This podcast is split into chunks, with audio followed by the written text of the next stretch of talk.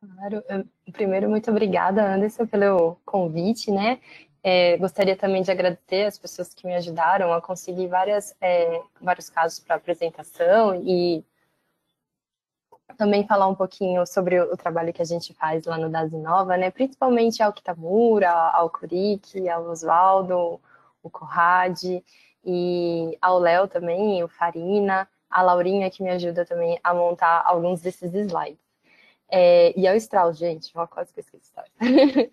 Bom, começando falando só um pouquinho, uma introdução sobre medicina e inteligência artificial. Hoje vocês vão perceber que a aula não vai ser muito técnica, ela vai ser mais básica. A gente vai realmente passar pelos é, conceitos básicos que a gente precisa ter antes de falar de inteligência artificial na medicina, pontuar os principais é, é, os focos né, que a gente teve de desenvolvimento mesmo de inteligência artificial na saúde e também, principalmente, dar uma pincelada ali na radiologia, o que, que a gente tem de mais novo, quais são as novidades e os principais desafios futuros. Então, só para a gente entender, a inteligência artificial restrita, então, é aquela presente nos carros autônomos, na Alexa, ou mesmo nos algoritmos de é, inteligência artificial na saúde, que eles vão estar tá performando uma atividade como um ser humano faria, né? Então, ele ajuda em alguma tarefa específica e a gente tem a inteligência artificial geral, que daí seria um, um, uma máquina, né, capaz de fazer tudo o que um ser humano faz. Que daí essa inteligência artificial geral a gente ainda está bem longe de, de, atingir, né? Graças a Deus, eu não sei se seria muito bom ter uma inteligência artificial geral funcionante, é, é, totalmente independente, né, do, do do feedback ali humano, mas é o que a gente vê naqueles filmes do robô e inteligência artificial. Então, a gente tem a inteligência artificial, é, que é um campo muito grande, como a gente sabe, né, que são as qualquer técnicas que possam permitir mesmo essas máquinas a resolver uma tarefa de uma maneira muito similar ao ser humano, utilizando mesmo inteligência, né, raciocinando ali naquele problema a, o aprendizado de máquina, que são esses algoritmos que permitem que os computadores aprendam com exemplos, sem eles terem sido explicitamente programados para desenvolver aquela tarefa, né? As redes neurais artificiais são modelos de aprendizado de máquina que são inspirados em neurônios, no qual você tem né, o input, você faz o processamento, né? Você tem os dados de chegada ali, você faz o processamento desses dados e você tem a resposta ali na, na nossa saída, como sendo ali os dendritos, o corpo celular, onde a gente faz né, a, a, o cálculo ali daquela, daquele, daquele input, daquele dado que a gente recebeu, e depois a gente vai ter uma resposta saindo ali pelo nosso axônio.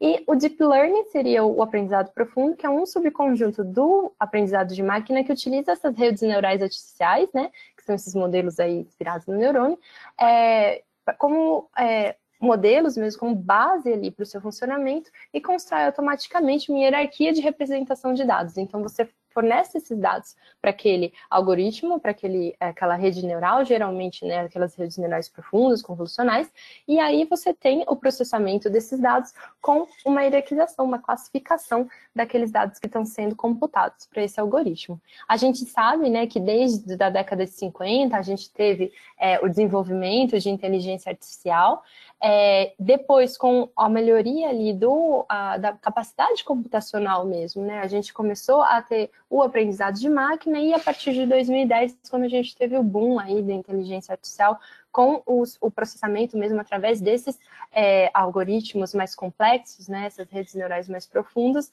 é, tem, possibilitando tarefas que a gente fazia né, lá na década de 80 em dias e semanas serem resolvidas muito mais rapidamente. O, o, o que ajudou muito, tanto é o número de dados, que agora é muito maior do que a gente tinha antes, mas também a capacidade computacional, que melhorou bastante, propiciando aí, né, o desenvolvimento e, e realmente a aplicação desses algoritmos de inteligência artificial mais complexos. E na saúde, o que está sendo realizado né, no campo de inteligência artificial? A gente sabe que a gente tem vários fatores influenciando a saúde né, em todo o ciclo de vida de uma pessoa não só a gente pensando na saúde como sendo prevenção de, né, de, de uma doença crônica, é, ou mesmo um tratamento de doença, mas às vezes analisar a, a, alterações ali do dia a dia, fatores do estilo de vida, mesmo fatores sociais que possam estar é, estimulando né, ou propiciando ali um ambiente favorável para o desenvolvimento de doenças, fatores do ecossistema, fatores físicos e fatores químicos relacionados, como temperatura, presença de poluição.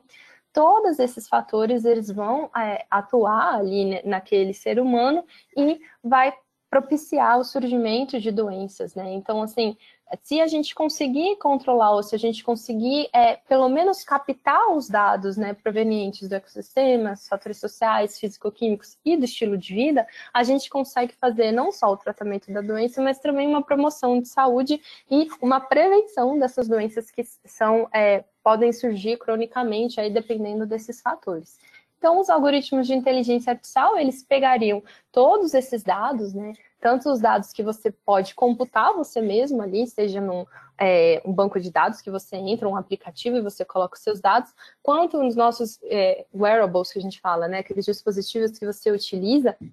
em que você pode pegar esses dados como frequência cardíaca, você pode ver o seu peso, pode até fazer, tem uns que fazem eletro, né? Então, assim, você pode marcar a sua atividade física, além disso, você pode computar a sua nutrição, associados a fatores genéticos e epigenéticos, né? Fatores do seu metabolismo, fatores da sua microbiota, tudo isso associado, né? Dados de estresse, dados de sono, você pode alimentar os algoritmos de inteligência artificial com esses dados e com isso você ter tanto uma promoção de saúde personalizada para essa pessoa, quanto uma prevenção de doenças crônicas, né? Então, o que é diferente, vocês veem que, assim, os artigos, eles trazem mais ou menos a mesma ideia. Esse aqui é o artigo do Topol, que vocês já devem ter ouvido falar, mas se quiserem assistir, é, é, ler esse artigo, ele não é tão recente, mas ele é muito, muito bom. E aí ele traz também esses pontos que não estavam no, na figurinha anterior, dos biosensores. Além disso, colocar uma história médica, porque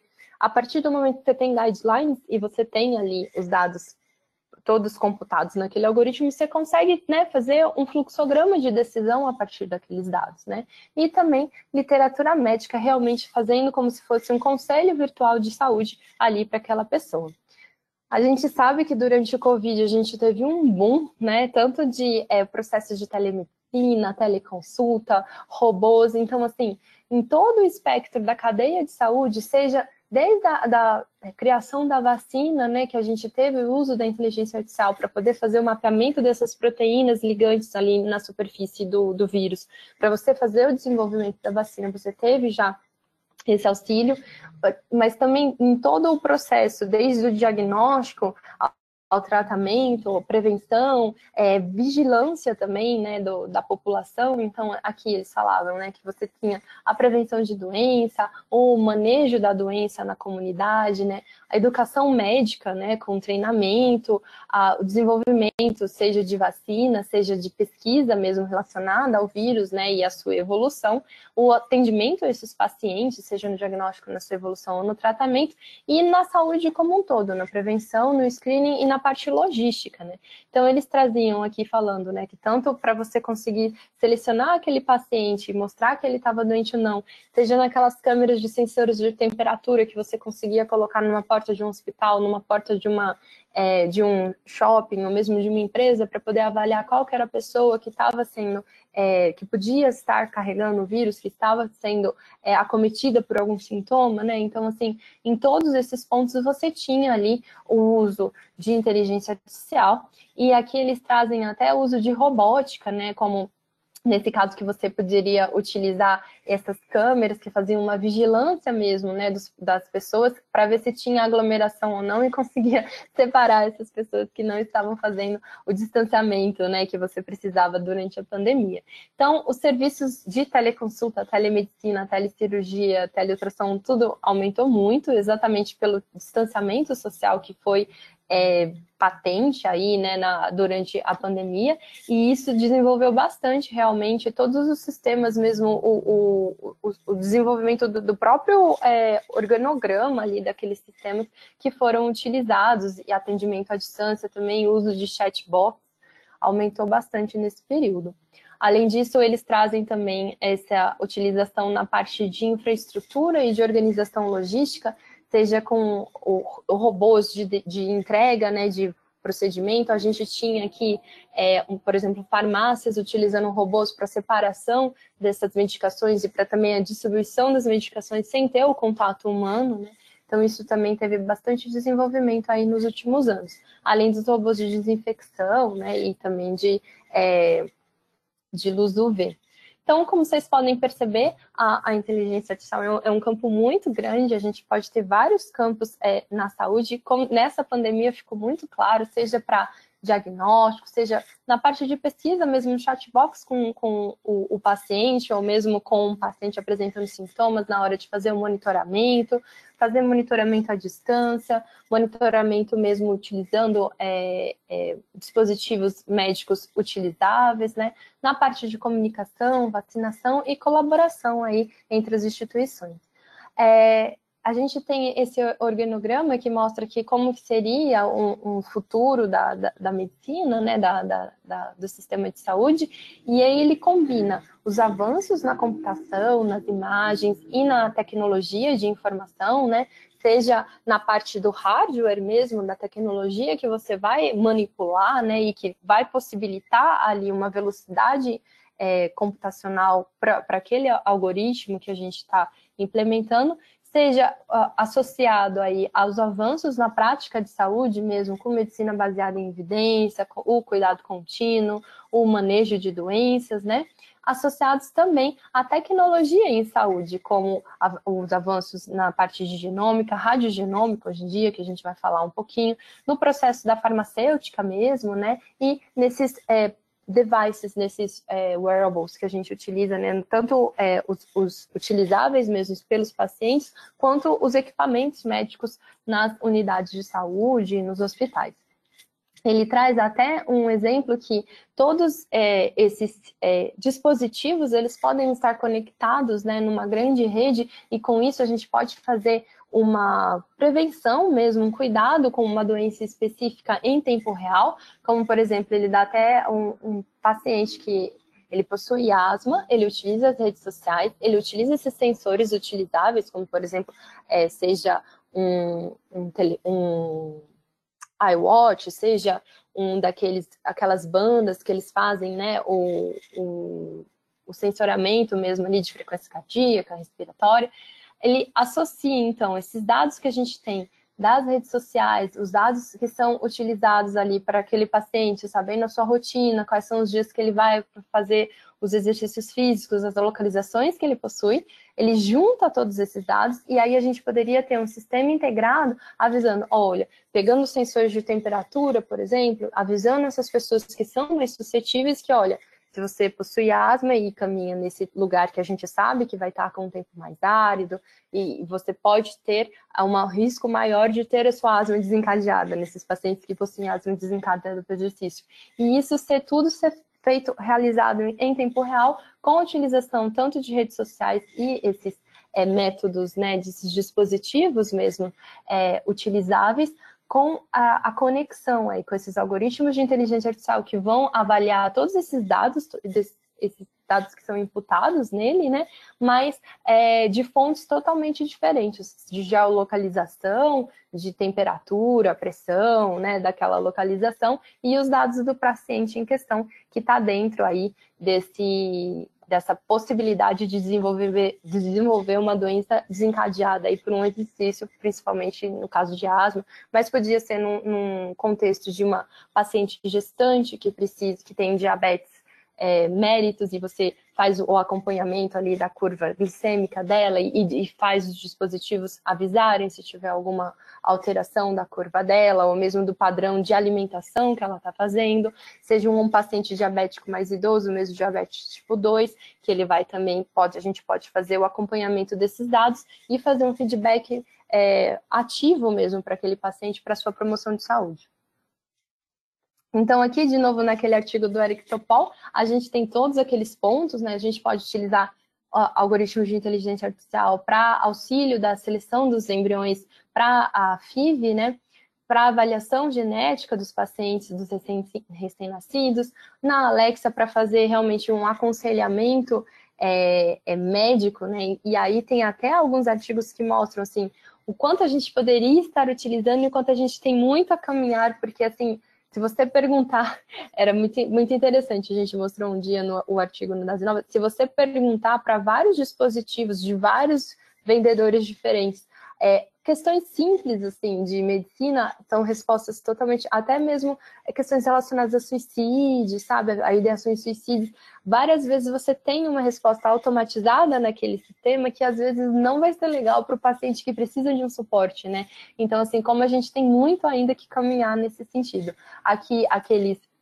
os, os, medical devices aí dos wearables, né? Por exemplo, aquelas pulseirinhas, né? Os, os iWatches para a gente poder avaliar o, o eletro, os chatbox para é, saúde mental, e a gente tem vários é, artigos trazendo mesmo os chatbox com uma utilização para terapêutica, e além disso, a gente tem robôs, eu achei muito legal isso. Eles utilizaram, acho que é Aibo, se não me engano, o nome do, do robozinho, que é no formato de um cachorro, para utilização mesmo de terapêutica com crianças e ver o quanto a utilização dele junto com o cuidador num ambiente terapêutico é, era muito melhor a resposta do que sem a sua utilização, sabe? Então, também para na parte do auxílio dos, dos paramédicos nos, nos, lugares que tem, né, para fazer o diagnóstico mais precoce desses pacientes, né, desses profissionais auxiliando mesmo eles no seu dia a dia, para auxílio nosso na radiologia, na patologia, na é, oftalmologia também, na dermatologia a gente tem bastante, né, para auxílio de avaliação de imagem. Aqui ele traz também classificação de tumores, que a gente vai falar um pouquinho mais para frente, promoção também de saúde no paciente que está institucionalizado e também para predição mesmo, né, de é, quais que são os melhores, às vezes eles utilizam até algoritmos de inteligência artificial no ambiente de UTI, nos pacientes que precisam de ter uma tomada, é, uma decisão terapêutica, né? E aí você utiliza vários dados que você pode ter de monitorização desse paciente para você definir qual que é a melhor conduta naquele momento, né? Esse artigo ele traz para a gente, então, nos últimos, é, nas últimas décadas, é, quais que são os principais dados né, que foram é, avaliados e quais são as principais doenças também que foram avaliadas na saúde é, nos últimos artigos que tinham sido publicados. Eu não sei se tem algum recente, eu vou fazer uma nova pesquisa agora esse mês para poder apresentar na JPR, até se vocês quiserem depois ver a aula, podem ficar à vontade. Mas esse daqui era o mais recente que eu tinha até o final do ano, e ele trazia assim que a grande maioria vem relacionada mesmo à, à medicina diagnóstica, né, à radiologia, tinha bastante é, é, publicações relacionadas à parte genética, eletrodiagnóstico, seja ele de eletrofisiologia mesmo, com eletrocardiograma, mas também eletroencefalograma a gente tem bastante coisa, para monitoramento, parte fisiológica, avaliação de, de, de as doenças mais estudadas eram os tumores, com certeza, o sistema nervoso central, né? Alterações cardiovasculares e depois seguido por alterações urogenitais, digestivas e relacionadas à gestação. Então, falando sobre a radiologia, não porque eu sou radiologista, né? A gente está aqui, né, na coisa da SPR, vamos puxar um pouquinho a sardinha. Mas a gente tem bastante coisa em patologia, oftalmologia, dermatologia. Depois que eu falar da rádio, eu vou pincelar também alguns desses dos mais interessantes, pelo menos, que eu achei até hoje, dos algoritmos de inteligência artificial sendo aplicados aí para cada área. Mas a gente tem bastante coisa em cardiologia, gastroenterologia, saúde mental. Oftalmologia, a gente tem bastante coisa, se vocês quiserem dar até para a gente mostrar, tem várias doenças que, que estão sendo, tanto para a parte de monitorização, quanto para o diagnóstico, os algoritmos de inteligência artificial auxiliando para fazer campimetria, para fazer a avaliação né, de retina. Na parte de, de, de tumores, a gente tem na, na pneumo, por exemplo, avaliação de nódulos, avaliação da melhor localização cirúrgica mesmo para tanta coisa, tanto neuro, quanto cardio, quanto é, tóraco, tóraco pulmonar, né? Então vale, vale super a pena a gente estar tá em dia aí com esses artigos que trazem tanta coisa interessante. Bom, das aplicações da inteligência artificial na radiologia, a gente tem todo, todo o ciclo da imagem, né? A gente vai ter aplicação da inteligência artificial. Então, para a organização de exames, né, no agendamento mesmo, para o planejamento desses exames. Será que esse é o protocolo mais adequado, né? Para a escolha desses protocolos, vai contraste, não vai contraste, acrescenta alguma sequência, eles podem auxiliar, você faz um fluxograma ali para realmente escolher qual que é a, a, o melhor exame para aquele paciente. Tem alguns algoritmos de inteligência artificial até que eles pegam a história do paciente com os dados clínicos e os dados laboratoriais e verifica se realmente aquele exame que foi solicitado é realmente o melhor exame para aquele paciente. Na parte da aquisição de imagens, a gente teve uma evolução muito grande nos últimos anos, eu vou mostrar para vocês, mas tanto na parte de reduzir o tempo de aquisição, quanto reduzir os, os artefatos mesmo dessas imagens, quanto também é, você conseguir é, realizar o mesmo exame com uma dose menor de contraste e ter uma mesma qualidade, até, a, por exemplo, no caso de radioterapia, que você precisa fazer várias vezes né, o planejamento da radioterapia que você utilizava radiação com tomografia, você consegue utilizar a ressonância mesmo, criar uma tomografia a partir dessa ressonância e irradiar menos ali o seu paciente. Então, na parte de interpretação, são a grande maioria dos algoritmos que a gente tem, tanto na parte é, que a gente vai ver depois tem né, tanto na parte de razão mesmo, de você trazer é, a, a, fazer interpretação daqueles dados das imagens, quanto trazer dados a mais, né? Na parte de radiômica, tudo. Um, e, e, parte de, de, quantificação mesmo desses dados, né? A elaboração dos laudos também e o envio de laudos e achados críticos. Então, todo esse ciclo, a gente pode ter a utilização de inteligência artificial que aqui é a mesma coisa, só que com um desenho. Então, você pode utilizar na parte da imagem, né? O pré-processamento e reconstrução, retirada aí desses artefatos e melhoria da qualidade da imagem, a fazer a segmentação desses, é, de um órgão ou mesmo de uma patologia e de uma lesão, fazer a segmentação e classificação dessa lesão, por exemplo, nesse caso que ele separa se é maligno ou se é benigno, se é lesão hepática, o monitoramento dessa doença, né? E também você pode fazer a predição ali de sobrevida, como por exemplo nesse caso desses tumores, tá bom? É, a gente traz esse exemplo aqui, né? Essa, a, esse artigo aqui da, da Radiographics, ele traz trazendo essa reconstrução que a gente tem para reduzir realmente é, a dose de radiação na tomografia e mostrando como que depois que você faz, né, utilizando ali o algoritmo de inteligência artificial, você consegue com uma, uma dose muito menor, você ter uma qualidade de imagem tão é, compatível com a, a tomografia que foi realizada com uma dose de radiação maior. Então, assim, ajudando bastante, principalmente no, no, caso de uma faixa etária pediátrica que você quer irradiar o mínimo possível. Então, os algoritmos de inteligência artificial auxiliando aí a você ter realmente uma melhor qualidade de imagem com uma menor dose. É, aqui ele, esse artigo trazia todas as oportunidades que a gente tinha, né, de radiologia é, radiologia pediátrica. Então, ele traz também todo o ciclo o que, que ele pode auxiliar. Então, seja aqui, né, na parte de avaliação do quadro clínico, fazer a referência desses pacientes, a marcação de exame, aquisição de imagens, o pós-processamento dessas imagens, a análise quantitativa, trazendo esses dados, né, é, da, da, própria, da própria imagem para o laudo, como, por exemplo, você pode fazer uma volumetria, você pode fazer uma avaliação da lesão, né, uma segmentação com avaliação dessa lesão, a interpretação mesmo desses dados, elaboração do laudo, o envio desses relatórios e também a conduta e o prognóstico aí desse paciente. Nos casos aqui, na, na época do Covid, né, a gente utilizava mesmo né, a,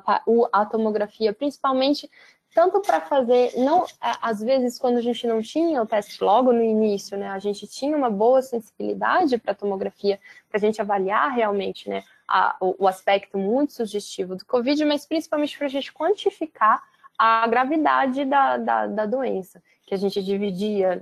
até 25, né, 25 50, mais que 50% do pulmão acometido. E isso a gente podia utilizar algoritmos de inteligência artificial, seja para separar as áreas de consolidação e de opacidade, seja para quantificar melhor, de uma maneira que não dependesse, principalmente na, na época que era assim, entre 25 e 50 e acima de 50, às vezes ficava muito difícil de você sair daquela meiuca. Então, os algoritmos de inteligência artificial estavam ali exatamente porque eles conseguem é, avaliar certinho né, a, a, a, a, densidade daquele parênquima e conseguir separar de uma maneira mais é, adequada, mais fidedigna e que não tivesse tanta é, variação né, entre as pessoas, porque era a mesma ferramenta que estava sendo utilizada. No caso da, da parte da radio-oncologia, a gente pode ter a utilização para detecção de lesões, para caracterização com segmentação, avaliação do diagnóstico mesmo, né? Falar se esse nódulo, por exemplo, pulmonar era benigno ou maligno, e o estadiamento dessas lesões, além do seu monitoramento durante o tratamento, né? Então, a gente tem todo o, o processo ali, tanto desde o diagnóstico, do tratamento, estadiamento, e do monitoramento depois dessa lesão, a gente pode ter a utilização dos algoritmos de inteligência artificial para nos ajudar a fazer uma análise mais é, acurada, né? A, avaliação também de doenças na neuroradiologia para classificação, detecção de lesões, predição né, de, de é, desfecho desses pacientes, como no caso de avaliação de AVC, ver o volume do AVC, ver qual que é o tipo de tumor, né? Então a gente tem várias aplicações na neuroradiologia também. as partes de pós-processamento, seja para tumor, seja também para a avaliação de perfusão, no caso da, do AVC, né? Reconstrução de imagens, a, o realce dessas imagens que a gente consegue melhorar, né? Essas, essas imagens com uma melhor, a gente tem uma imagem de melhor qualidade só pela utilização do, do, algoritmo de inteligência artificial, reduzindo ali, a, principalmente, né, o, a, a razão de é, sinal ruído, e também o auxílio no fluxo de trabalho do neuroradiologista. Depois eu vou mostrar, é, mais para o final da apresentação, teve um artigo que foi publicado fazendo realmente uma revisão é, sistemática do que, dos algoritmos que a gente já tinha disponíveis é, no mercado relacionados à neuroradiologia, e realmente, em sua grande maioria, eles vinham para ampliar ou para apoiar as atividades ali do neuroradiologista. Aqui, só para a gente entender, não é tão complicado assim, mas é só para ter uma ideia total, que a gente sempre, é, a gente pode ter uma complementação dos dados que a gente consegue retirar da radiologia associados aos dados clínicos, mais os dados de genética, né? Então, os dados que a gente consegue de genômicos associados ao radiomics, a gente vai ter o radiogenômicos. Então, para a gente tentar extrair, é, através da extração de características de imagens, né, a gente definir o tipo de tumor e a mutação genética presente naquele tumor. Olha o passo, cada vez a gente dá um passo mais próximo para a detecção mesmo e definição da patologia através das, dos métodos de imagem. Então, você pega a, aquelas, aquelas imagens, você faz uma identificação, uma segmentação da lesão, faz a padronização, retira essas características, né? Utiliza essas características que você é, acha importantes. Você pode fazer isso manualmente, ou você pode colocar um algoritmo de aprendizado profundo e ele extrair todas as características e ver quais são as importantes, né, para poder fazer a definição daqueles tumores. E depois você faz o prognóstico e o tratamento através aí de radiogenômica, associando então aos dados que você tem de patologia e do sequenciamento genético dessas alterações. Tem esse artigo que é do Merise, que é muito legal, que é sobre a inteligência artificial na radiologia, e ele traz que ele fez uma avaliação dos algoritmos de inteligência artificial já presentes mesmo no mercado, e eles falam sobre os principais tipos de tarefas radiológicas que eles estão focados, e a grande maioria era de percepção, realmente para auxílio ali na, na, elaboração do laudo, né? Então, é razão e percepção auxiliando o médico radiologista para interpretação desses dados que eram extraídos ali das imagens com o auxílio dessas ferramentas de inteligência artificial. Aí tinha 7% que era relacionado ao processamento dessas imagens, 2% relacionado à aquisição das imagens, 3% relacionado à administração, da parte administrativa mesmo de fluxo, né, da realização desses exames, e na parte do laudo em si era 1% dos casos. É, ele trazia aqui né, as tarefas né, que estavam relacionadas, então, naqueles 70% né, da elaboração de laudos, ele trazia segmentação, 8%, quantificação e extração de características, 28%,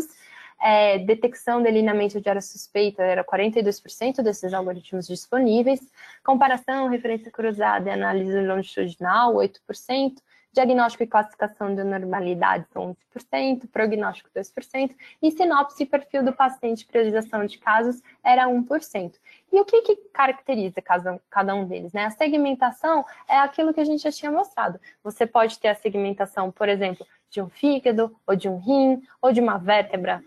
avaliação depois de osteoporose. Esse fígado você pode fazer a segmentação e posteriormente tirar um dado quantitativo, como por exemplo, avaliação de esteatose, né, que seria uma quantificação e extração de características. Você pode fazer a parte de detecção e delineamento de áreas suspeitas, que correspondia a 42%. No caso de tumores, pode ser tumor na mama e localização naquela mamografia, pode ser numa tomografia de tórax com a segmentação, e aí alguns deles, eles fazem a, o delineamento da área suspeitas, ele faz a segmentação mesmo da lesão, e alguns deles podem fazer esse daqui que a gente chama, né? Do, um boxinho mesmo em volta da lesão, marcando ali a topografia dessa lesão.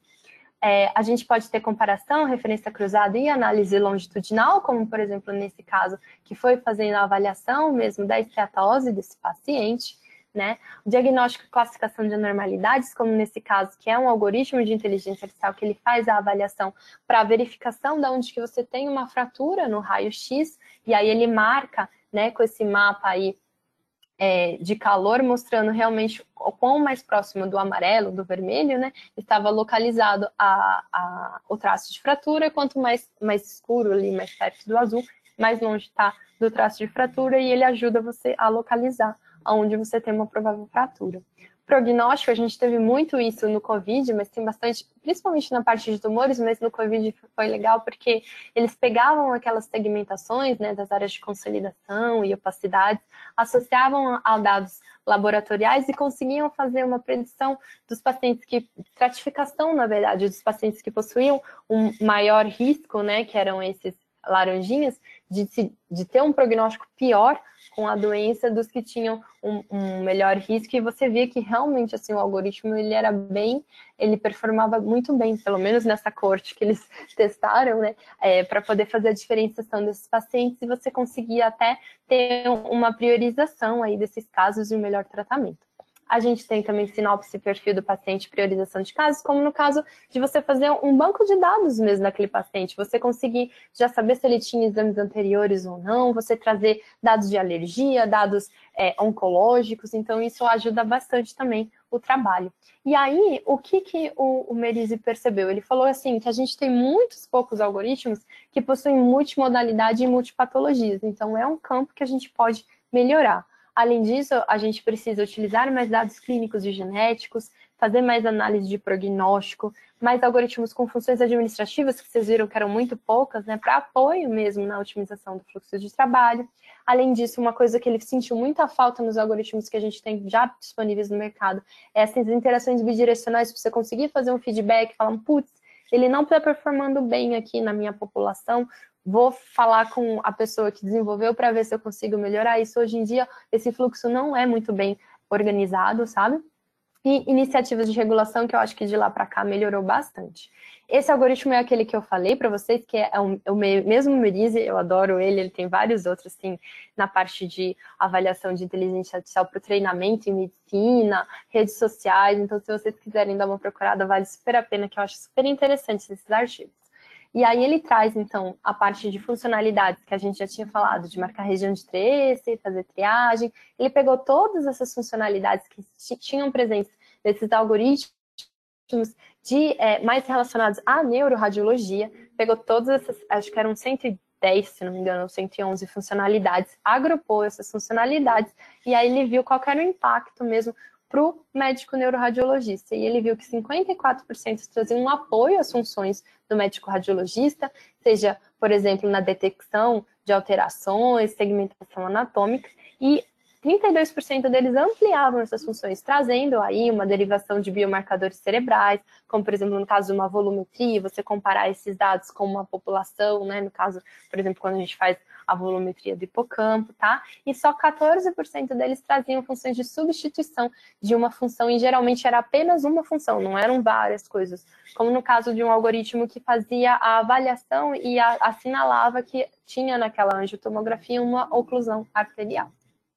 tá? Esse artigo mais recente da Radiology AI, ele traz, então, é, os algoritmos que estão presentes no mercado, é, eles avaliaram aqui 119 é, softwares que já estão disponíveis, e aí eles traziam que 49% desses, desses algoritmos que já estão presentes no mercado, eles estão relacionados a tarefas diagnósticas mesmo, auxiliar mesmo a, a, ao médico, né, ao radiologista a fazer os seus laudos, como detecção, classificação de lesão, 30% eram tarefas quantitativas, como medir uma densidade medular óssea para você avaliar osteoporose, ou mesmo o que eu acabei de falar, de você fazer uma volumetria de hipocampo, comparar com a população, e isso a gente conseguir um dado a mais para você colocar no seu laudo, e só 20% eram relacionados a tarefas repetitivas, como, por exemplo, uma contagem de nódulos pulmonares, na caso de mamografia também essa avaliação daqueles nódulos, né? E 1% eram tarefas explorativas, como avaliar áreas de interesses em exames diferentes. Ele marcava o ROI e comparava com esses exames é, diferentes em diferentes épocas.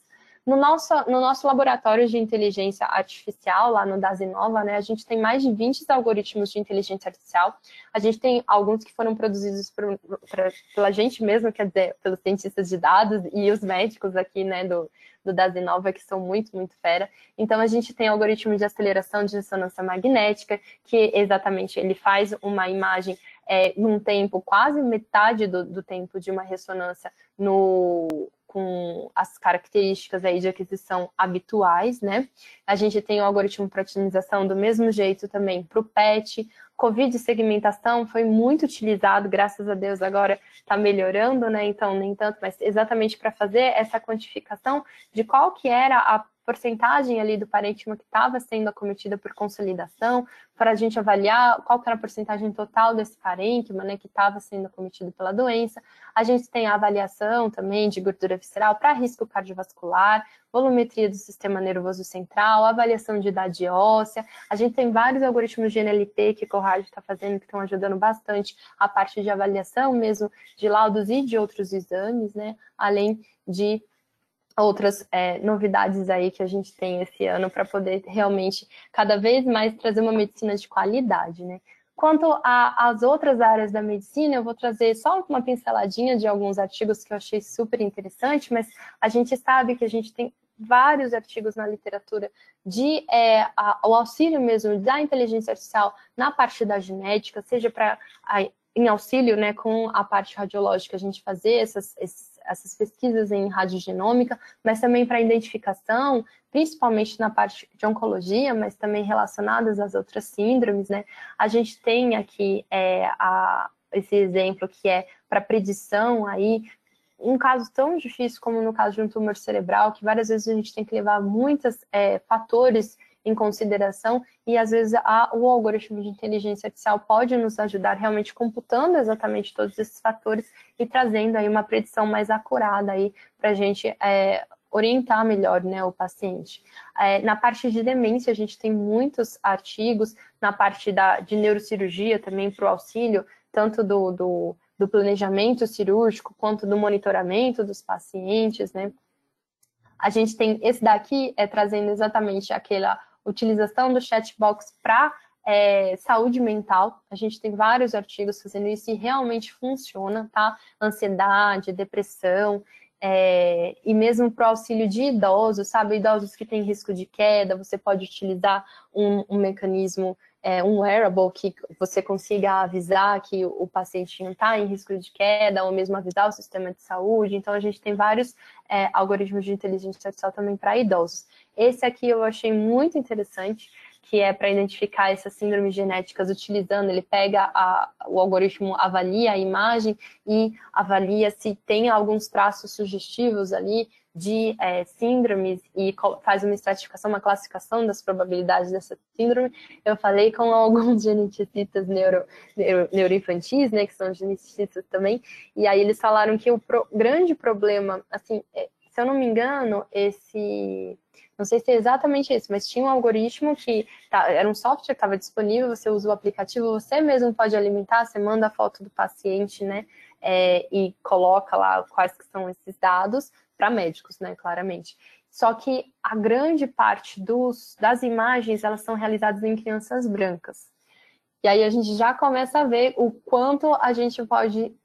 começar e computar ali para aquele algoritmo de viés só pelos dados que você está fornecendo para ele. Então, assim, como a gente já vai falar que esse é um dos principais desafios futuros, principalmente a avaliação mesmo de, de vieses que a gente pode ter nos nossos bancos de dados, que a gente fez a criação desse algoritmo, como é importante a gente fazer a avaliação não só quando a gente está montando o nosso próprio, quando a gente está avaliando um artigo que foi publicado, ou mesmo quando a gente está utilizando já no seu dia a dia um algoritmo de inteligência artificial, a gente precisa ver se ele está performando bem em todas as é, em todas as etnias, em todos os sexos, para você, você tem que performar bem em todo mundo, não é para você ter nenhum tipo de viés, né, por causa dos, dos, dados que foram alimentados ali durante a sua época de treinamento. Mas, é assim, a base desse algoritmo eu achei muito interessante para você conseguir avaliar por imagem uma síndrome genética, né? Auxilia bastante. E esse caso aqui que eu acho muito interessante, que ele consegue, pelo vídeo, ele percebe se tem fibrilação atrial no senhorzinho. Quando que a gente olhando a pessoa, a gente vai ter ideia de que aquela pessoa tem uma fibrilação atrial. E esse algoritmo de inteligência artificial, ele conseguia perceber a pessoa que tinha um pulso irregular só pela, é, pela câmera de vídeo, avaliando ali por acho que era um ou dois minutos.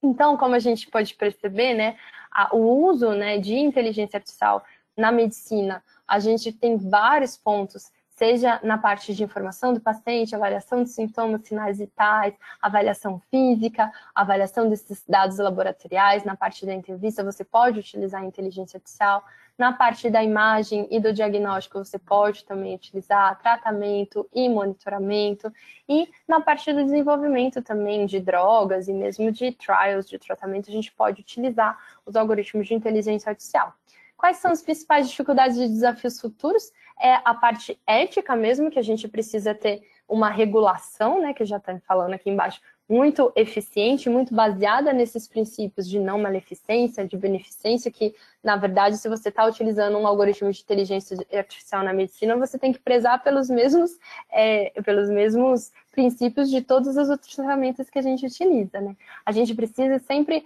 é,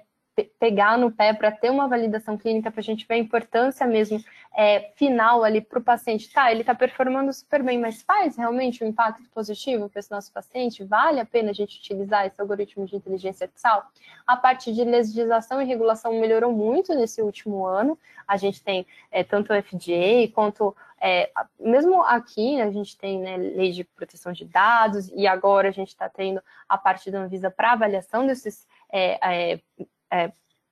dispositivos médicos que utilizam né, é, inteligência artificial, a gente já tem um, um, processo muito importante no FDA, com toda a parte de regulação mesmo, a avaliação de segurança, não só segurança do paciente em utilizar esse algoritmo, mas também a pensar que a gente pode ter pessoas que são ruins e que possam utilizar esses algoritmos de inteligência artificial para imputar lesões em imagens que são normais, né? Além disso que eu falei para vocês, dos vieses é, que a gente pode ter tanto no banco de dados durante a sua realização, quanto é, na parte de, de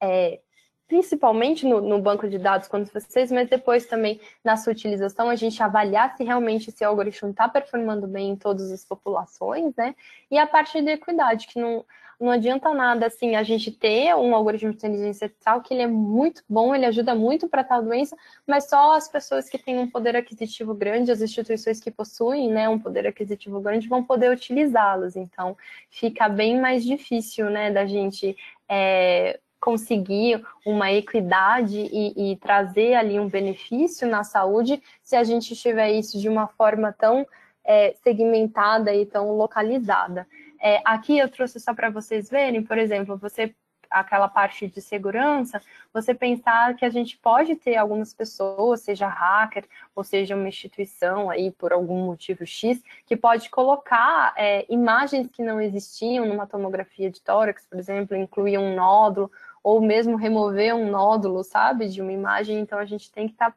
ter um sistema de segurança, não só para manipulação dos dados do paciente, que isso a gente sempre precisa ter, mas também para a proteção do, do próprio PAX e dos hospitais para esse tipo de atuação. E aqui, só para a gente lembrar né, dos, dos, pontos éticos que a gente precisa ter de inteligência artificial na medicina, né? Autonomia, beneficência, não beneficência, justiça e explicabilidade, que alguns reivindicam que a gente precisa ter um algoritmo que é, a gente consiga compreender para poder a gente utilizar de uma maneira mais segura, mais confiante e a gente conseguir checar se ele está realmente funcionando corretamente ou não. A grande maioria acha isso, alguns acham que se ele estiver sempre performando bem, a gente pode confiar. Então, isso daí já é história para uma outra aula. Então, eu acho que a gente hoje em dia já passou daquela parte do a, inteligência artificial vai substituir né, a, os radiologistas, a gente já está vendo realmente ela como uma ferramenta